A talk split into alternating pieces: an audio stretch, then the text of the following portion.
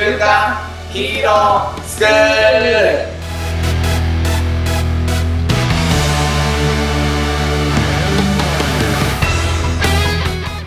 アニメ好き、働かないリーダー育成のマサオンと、漫画好き、生き生きした大人たちのセミナー講師、ヤマトンです。はい、よろしくお願いしますよろしくお願いします。今日もですね、えっ、と、ゲストをお迎えして、えー生配信で収録を行っているわけなんですけれども、はい、じゃあ、伊藤佳代さんことこまるちゃんでいいのかな、今日は。なるちゃんはい、じゃあ、まるちゃん、えー、自己紹介、お願いいたします。はい。繊細さんのための自分軸発掘コーチをやっています。まるちゃんこと伊藤佳代です。よろしくお願いします。はい、お願いします。ありがとうございます。まるちゃんはね、あのー僕がこう昔通ってたあのコーチングのスクールでこう、まあ、同じスクールにこう、機器は違うけどね、先輩ですね。あの、わざわざ。先輩なんですね。あ 先輩らしいです、僕。同じ学びをね、こう、した方ということで、あの、まあ、その中でも僕はね、あの、アニメ好きであることは、こう、めちゃくちゃ、あの、あアピールしてるわけじゃないんですけど、あの、まあ、アニメ好きであるってことがこう知られてて、うんまあ、その時にこう、イベントやってるよっていうふうに言ったら、こう、アニメ好きの、まるちゃんがね、行きたい行きたいって言うから、もうぜひって言って、こう、僕が、ヤマトンってやる前に一人でやってた、あの、やつあるじゃないですか。はいはいはいはい。ああれの方にこう来てくれたんですね。あ、そうなんですね。で、今最近ヤマトンとやってる方うん。にも来ていただいて今日に至るという。とこはい。ろですね。はい。ありがとうございます。アニメのこまるちゃんでございます。よろしくお願いいたします。よろしくお願いしよろしくおます。願いします。ご利用ししましたもんね、私が。まだです。かって。言ってくださいって。ねなんだろう。圧がすごかった。圧がすごかった。まだ、まだとか。でも、すごいね、本当に、あの、連絡すると、一番、なんていうのかな、こう、熱い反応をしててくれるので、まあ、嬉しいですよね。い嬉しいですね。です。この間もね、あの、ヤマトンと一緒にやってる、あの、月間、月間にね、はい、来てもアンケートがね、熱かったっすよ。アンケートの熱量がちょっと他の人の1.5倍ぐらい熱かったもんね。そうそう。だからあの後とかって僕らこう、まあ反省だけじゃないですけど、まあうん反省会というものをこうやってるんですけど、いや、まるちゃんもういけるっしょ、つってゲスト。うん。食われるんじゃないかっていうそう。そうそう。もういけるでしょ、つって。今まででゲスト、あれですか、合計で3人ですか？今まで。そうっすね。まあでも、あ、研究、そうだね、3, 三人か。3人。そうだねまるちゃんで4人目。うん。4人目なんですけど、そうそう。いよいよ真打ち登場という。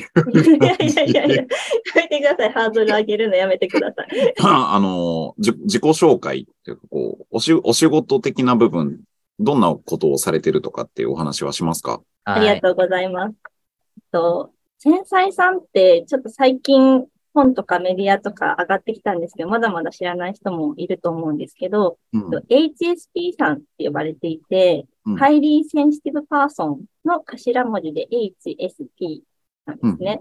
でこのセンシティブな部分が大きいっていうことで、非常に感受性が高く敏感な気質を生まれつき持った人、繊細さんって略されたりするんですけど、その人のたちのためのコーチングをメインにしています。うーん。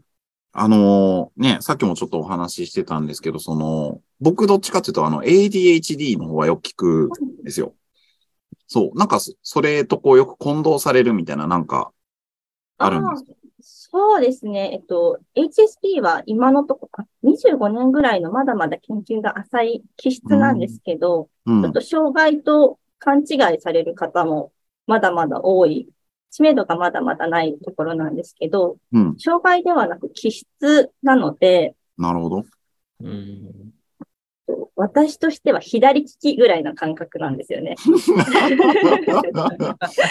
面白いですね。なるほどね。HSP さんは全体の2割って言われてるんですけど、うん。あの、日本人における左利きって大体1割で、はいはいはい右利き9割とか、まあ、おおよそですけど言われるじゃないですか。うん。で、自分が左利きっていう感覚、概念、利き腕っていう概念がなければ、うんあの、例えば電車の Suicaの位置とか、シュワーンってなるじゃないですか。シャキーンみたいな格好になったりとか、あの、お茶を入れるときの急須とか、職人さんアホなんかなって思うぐらい使いづらかったりするんですよ。はいはいはいはい。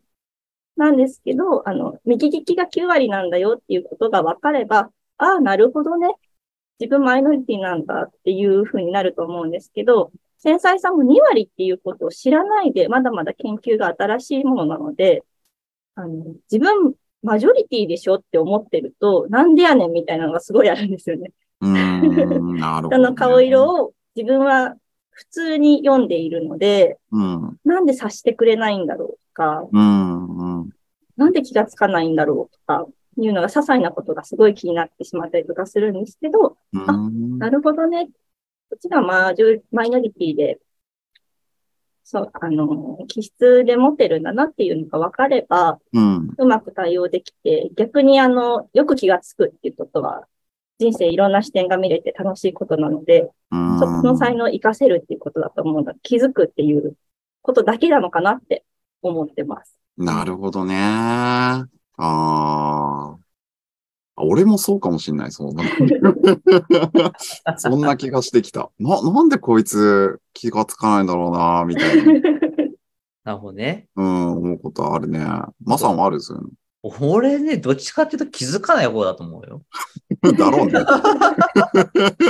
やっぱり今、妻が聞いてたら、お前は絶対違うって思った。さっき俺もそうかも、みたいです。あでもね、違そううって。ああれと混同しただから、あの、ヤマトンが言ってた、あの、ADHD が。HD の方とうん混同してるだから、俺も。なんかどっちかっていうと、俺はそっちかもしはいはいはいはい。それない。うわかんないよね。だから、今はもうね、こんな短い時間で、なるほど、完璧に理解しましたと思うような ものでもこうないと思うから。そうだよね。楽っていうと、こう、やっぱ、なんか気になっちゃう人ってこと？気になっちゃうし、完璧主義だし、う気にん。なっちゃうし、あの、いいところで言ったら五感が鋭い。今のところセルフチェックしかないんですよね。だから、ああ、自分もそうかもと思ったら、あのね、巨人の肩に乗るじゃないですけど、うんあの別にどっちでもいいと思ってるんですよね、私は。うんうんうんただ、この傾向があるなと思って、で、似たような人が解決した前例があるんだったら試した方がいいじゃないですか。うん。それのカテゴリーだけだと思うので、あの、特徴として感受性が豊かっていうのがあるんですけど、うん。人の顔色をよく見れるっていうのもあるし、感情が移ってくるっていう、もらっちゃうっていうのもあるんですけど、うん。もう私、友達が失恋したからって言って、カラオケに誘われて、で、こうこうこうで彼氏がどうのこうので、わーって泣いて、もう私も号泣して、ああ、はいはいはい。もう私の方がヒートアップして、だよねってワンワン泣いて、カラオケで言うんですけど、なんか一週間後とかに久しぶりって会ったらうん、復縁したみたいな、より戻したとか言って、私、えーみたいな。あ、おめでとうみたいになるんですけど、私の方が感情移入しちゃって。なるほどね。まあ、マサオもよくこの番組では泣いてますけどね。よく泣いてる。すぐ泣いちゃう。そうなんだよね。あの、じゃあ、そろそろアニメの方の話に移っていきますか、じゃあ、まるちゃんの方から今日発表していただくアニメ教えてもらってもいいでしょうか？あ化け物語。物語というアニメ。いやー、来ましたね、化け物語。まあ、あれ、長いじゃないですか。そうですね物語シリーズとしては長シリーズといして。ね。うん。今回はちょっと長いので、化け物語に限ろうかなと。限りますか。これだけでね、多分10回分は収録できる。もっとできちゃうかなっていうぐらいなんだけど、あの、一応化け物語をマサオンも、あれだよね、途中、ちょっちらっとだけ見たっつってたよね。キラッとだけ見て諦めて、ヤマトに諦めるなって言われてるアニメです。言われ、言言いました。言いました。なので、まあ、化け物語を一応知らない方のために、えっ、と、化け物語の話をですね、超要約して話すっていうのがこの番組の特徴なんですけど、ちょっと僕話してみるので、補足があったら、かよさん、あの、補足してもらっていいですか？はい。はい。ただ、めっちゃギュッとしますね。これいつも楽しみなんですよ。どんくらいギュッと進んだろうっていう。あのね、そう、マサオンが一回この番組で無視しの話をしてくれたと思うんだけど、はい。あの、それに近くて。世の中で起こっている、ちょっとこう、奇怪な現象うんとか、病気だったりとか、うんああいうことっていうのが、要はその化け物のせいだっていう、はい、はい。あの前提の話っていう感じなんだよね。はい。そう。はいで、化け物なので、まあ、なんとも、あの、カテゴライズしにくいんだけど、妖怪とかかな？が、えっ、と、まあ、大体ヒロインがたくさん出てくる物語なんだけど、えっ、と、女の子にこう、何か取り付いていたりとか、するっていう、まあ、なんかそういう、一応、なんだろうな、まあ、現代の話というか、うん。うん、なんか今っぽい世界での話ではある感じです。うんで、まあ、ちょこっと話をすると、えっと、普通の高校2年生かな？の、えっと、男の子がある夏に、えっと、吸血鬼を救うんですよ。まあ、吸血鬼と知らずに、吸血鬼を救うんだよね。まあ、血だらけになってる綺麗な女子がいたので救うんだよね。で、そしたらまあ、吸血鬼なので、その吸血鬼にこう噛みつかれて、自分もこう、吸血鬼のしもべみたいな、不老不死の体をこう手に入れる。